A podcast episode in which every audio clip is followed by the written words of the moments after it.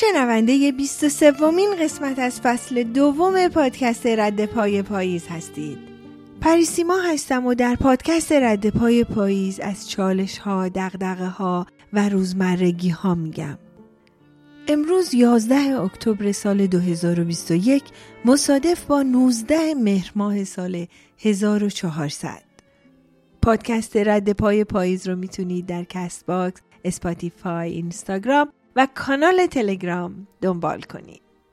تا حالا براتون پیش اومده تو دنیای خوشخیالی با سرعت 140 کیلومتر در ساعت با تصوری بسیار احمقانه به سوی هدفی بسیار احمقانه تر در حرکت باشی. به نظر خودت راه و پیدا کردی و موانع رو می‌شناسی. فکر می‌کنی هیچ چیز و هیچ کس بنی بشری جلو دارد نیست. موزیک ماشین تندرو تو بلند می‌کنی و پاتو یک کم بیشتر رو گاز فشار میدی. اونقدر که در اثر سرعت اطراف تو به خوبی نمی‌بینی. تمرکزتو بیشتر می‌کنی که نکنه مانعی جلوت سبز شه و دیر ببینیش و نتونی ماشینتو کنترل کنی. تو همین حال و احوال خوشخیالی با موزیک زمزمه می‌کنی. که با همون سرعت 170 و 180 به دیواری میکوبی که تو هیچ نقشه جی پی اسی ثبتش نکردن. هیچ قدرت پیش بینی کننده ای توی مسیر تو پیش بینیش نکرده بود. کیسه هوا یا ایربگ ماشینت باز میشه و خود سالم و صدمه ندیدت خرد و خمیر و کوفته و شک از ماشین پیاده میشی. هنوز به روشنی نمی‌دونی که چه به سرت اومده و هنوز اچیران داره برات زمزمه می‌کنه که اطرافیان دور جمع میشن و شروع به نصیحت می‌کنن. متاسفم. غصه نخور. خدا صبرت بده. درست میشه. و از همه داغونتر اونی که میاد و به خیال خودش برای که بهت روحیه بده با لحن مستحکمی میگه خودتو جمع کن. دنیا که به آخر نرسیده.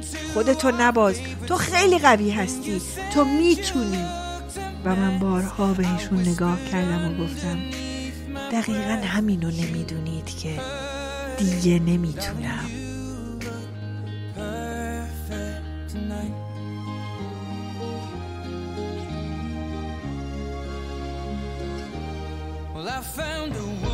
آره برای من پیش اومده. یه روز که سرمست کامیابی های مسخره زندگی توی قطاری نشسته بودم که از روی دانوب به سمت خوشایندی در حرکت بود خواهرم بهم زنگ زد. خوشحال و سرحال گوشی و برداشتم و با هم از روزمرگی ها گفتیم.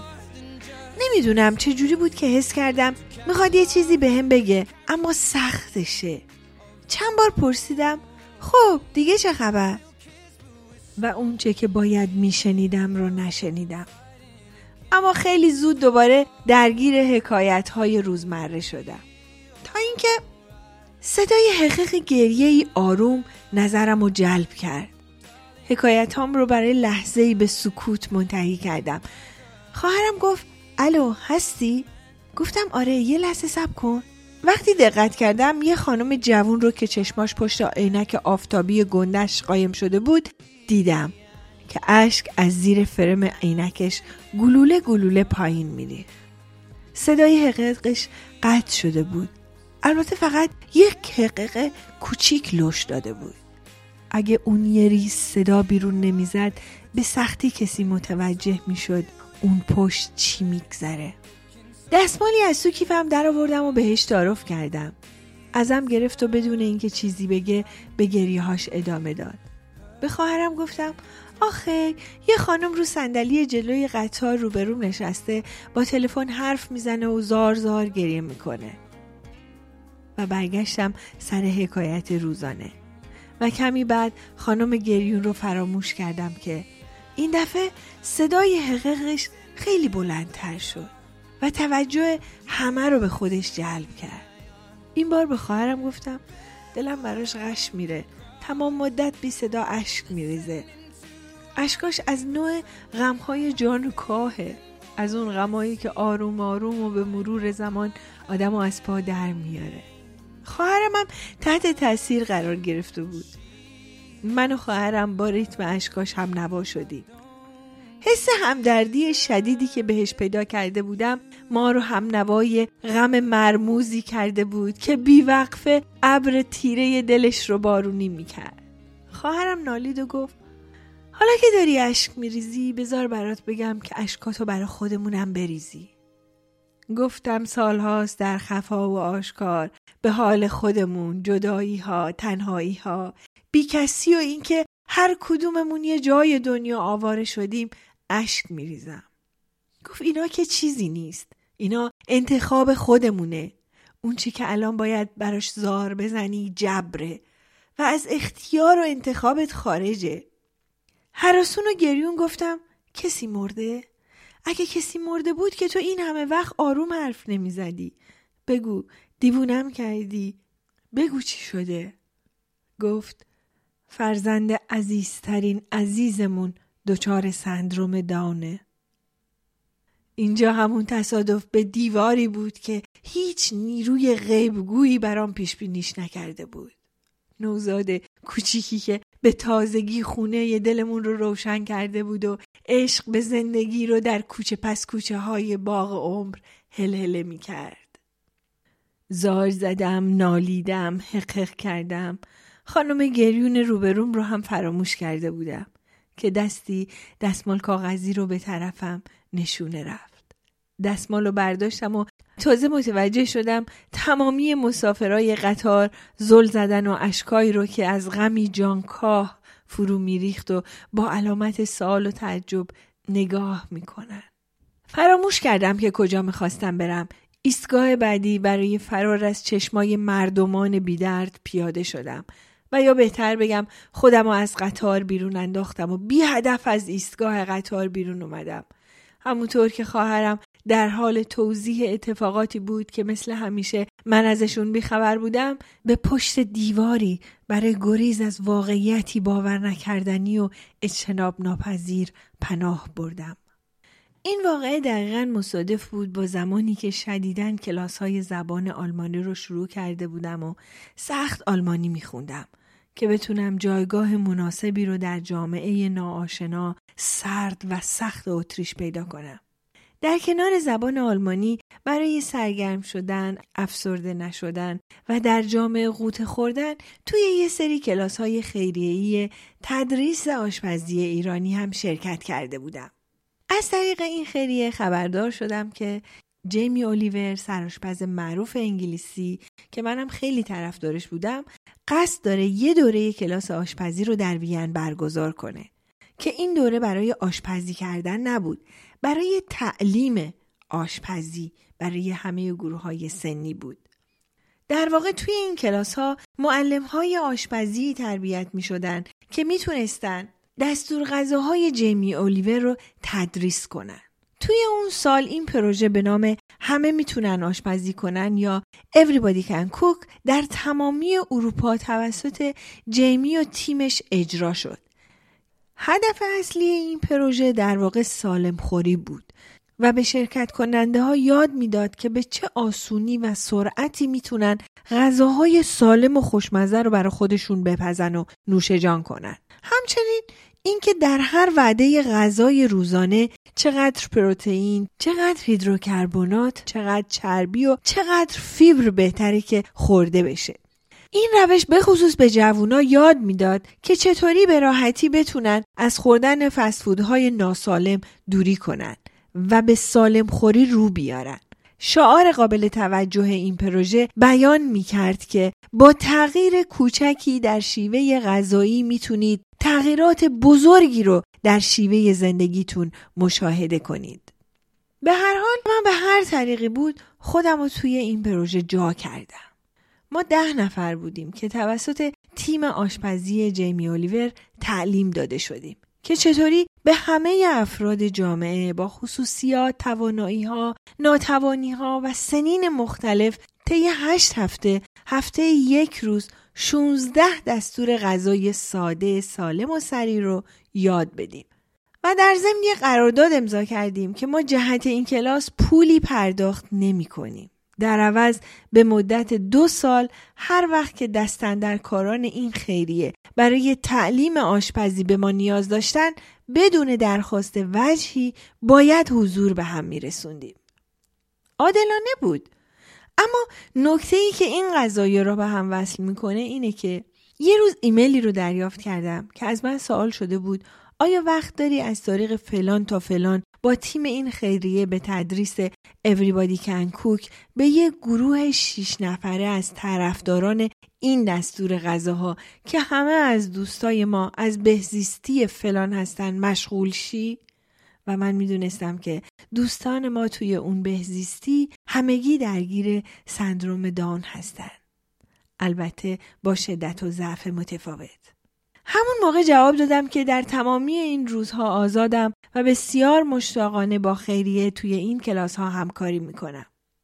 ایمیل بعدی وقت ملاقات با همکارا رو برای برنامه ریزی و آماده سازی کلاس ها اعلام کرد. روز گرده همایی برخلاف همیشه همه ی همکارا حضور داشتن. چون شرکت کنندگان توی کلاس ها به رسیدگی و مراقبت بیشتری احتیاج داشتن ما به تعداد همکاران بیشتری برای ارائه کلاس احتیاج داشتیم. ما همیشه برای کلاس شش نفره نهایتا دو مدرس رو به کلاس ها میفرستادیم و در هر جلسم دو تا دستور غذا تدریس می‌شد. توی کلاس های این گروه سه تا مدرس اعلام حضور کردند و توی هر جلسه یک دستور غذا تدریس می‌شد که این باعث شده بود که دوره هشت هفته معمول ما به 16 هفته تبدیل شه. سرپرست پروژه اعلام کرد که به علت طولانی بودن دوره و سخت بودن کار مدرسین می‌تونن چرخشی عمل کنن. یعنی هر کس خسته بود می‌تونه جاشو به دیگه ای بده. نشون به این نشون که من هر 16 هفته با اشتیاق یک ساعت قبل از حضور شرکت کننده ها برای آماده سازی کلاس، خرید مواد غذایی و غیره حاضر می شدم. کاری که تا قبل از این اصلا انجام نمی‌دادم. خیلی چیزا ازشون یاد گرفتم و بعد از اون دیگه اصلا قصه نخوردم. به جاش غبطه خوردم. توی این 16 هفته به عینه در حال زندگی کردن رو دیدم. بدون شعار و بی دغدغه به عشق نیمه پر لیوان زندگی کردن. هرچند نیمه که چه ارز کنم یک چهارم یک کشتم هم نبود دیدم. شاهد زندگی کردن بدون توجه به نظریات بقیه بودم و عشق مطلق خالص بیریا بی جواب بی نهایت بی توقع و انتظار. غصه ای که بعد از این 16 جلسه قلبم و فشار می‌داد و اشکم و سرازیر می‌کرد این بود که کاش کروموزوم شماره 21 مادری منم از هم جدا نمی‌شد تا ما هم بتونیم به این خوبی و شیرینی زندگی کنیم. یه خاطره به یاد موندنی از این 16 جلسه پرخاطره برام این بود که یکی از روزها یکی از دوستانی که کنترل بر حرکات دستش کمتر از بقیه بود لرزش دستش باعث شد که غذایی رو که سه ساعت طول کشیده بود که درست کنه تا با هم سر یک میز بشینیم و بخوریم نقش زمین شد. بشقاب شکست غذا ریخته شد و تمامی آشپزخونه کمدها یخچال ماشین ظرفشویی و خلاصه همه چیز به سس کاری و رو به گوجه فرنگی و خلاصه چربی غذا آغشته شد. لحظه ای که این اتفاق افتاد ما ستا مدرس آشپزی مات و مبهوت همو نگاه می‌کردیم که از کجا شروع کنیم و چطوری این آشپزخونه به این بزرگی رو تو ساعات آخر کاری تمیز کنیم که صدای قهقه و کف زدنهای دوستان ما رو به خودمون آورد. همه یکی یکی دختر زیبایی که دست گل رو به آب داده بود های فایو زدن و یکی یه دستمال برداشتن و بدون گفت و شنود شروع به تمیز کردن آشپزخونه کردن. با دیدن این صحنه من و همکارام هم دستمال به دست شدیم که توی نظافت کمکشون کنیم. ما رو سر جامون نشوندن و گفتن شما مسئول گرم نگه داشتن غذاها هستی. اما چطوری؟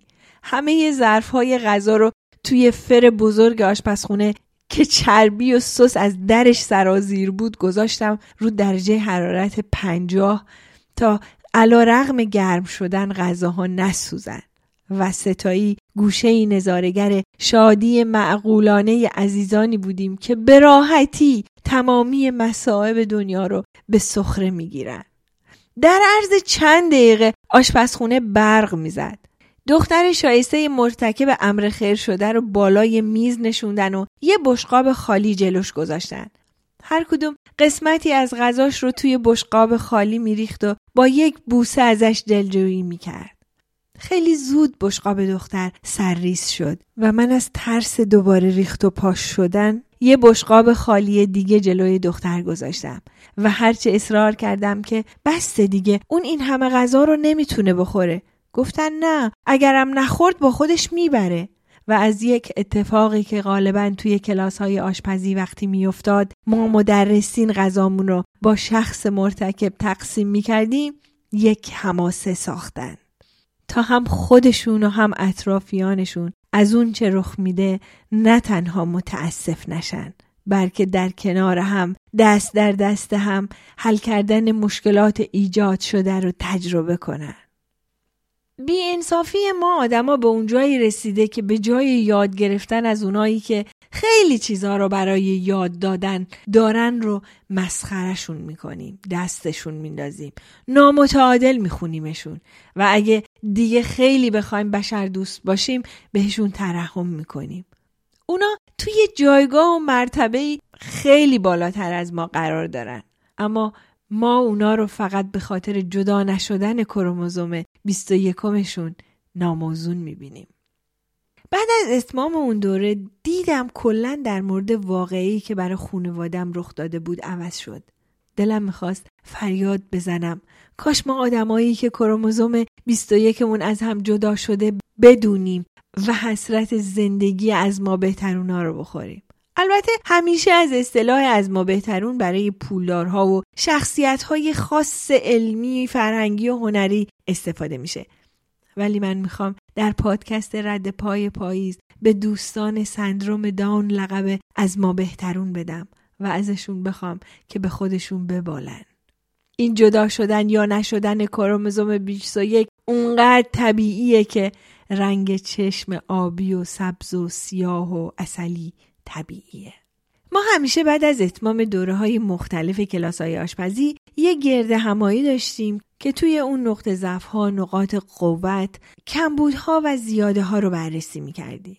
مدیر این پروژه توی اون گرد همایی از من در مورد اشتیاق زیاد برای حضور در تمامی 16 جلسه پرسید.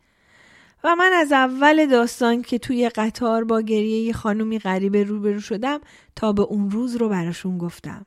و نکته جالب توجه در انتهای جلسه این بود که همه ی همکارای حاضر در جلسه با گونه های خیس از هشک حسرت یکی یکی به سمتم اومدن های فایو زدن آرزوی سلامتی برای عزیزترین عزیز خونوادم کردن و برای دستاوردی این چنین ارزشمند به هم تبریک گفتن. دستاوردی که ارزش معنویش درکش و پذیرشش فریاد زدنش و بالیدن بهش جسارت می‌خواست. پذیرفتمش و با مباهات فریادش زدم. به سلامتی و به افتخار عزیزترین عزیزم. آها این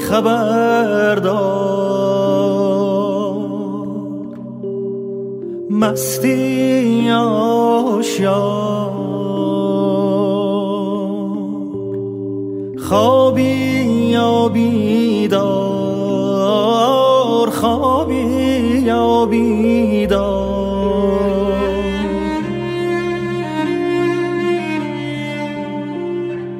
تو شب سیاه تو شب تاریک از چپ و از راست از دور و نزدیک یه نفر داره جار می‌زنه جار. آهای غمی که مثل یه بختک رو سینه من شده ای آوار از گلوی من. دستاتو بردار دستاتو بردار. از گلوی من از گلوی من دستاتو بردار.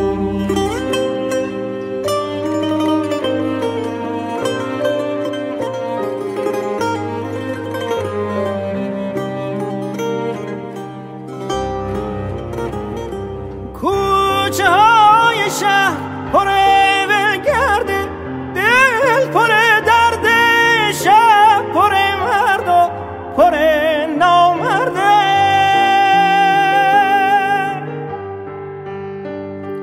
آهای خبردار آهای خبردار باغ داریم تا باغ یکی غرق گل یکی پر خار. مرد داریم تا مرد یکی سر کار یکی سر بار. آهای خبردار یکی سر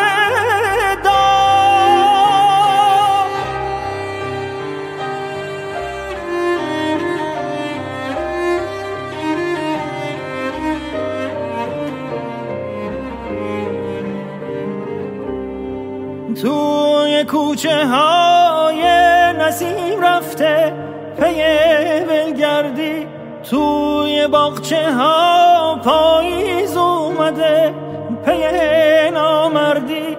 توی آسمون ماه دق میده ماه دق میده. درد بی دردی. پاییز اومده پاییز اومده.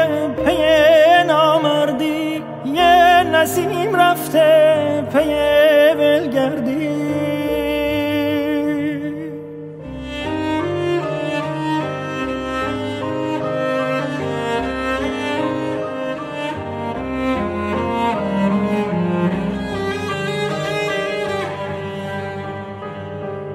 تو شب سیاه تو شب تاریک از چپ و از راست از دور و نزدیک.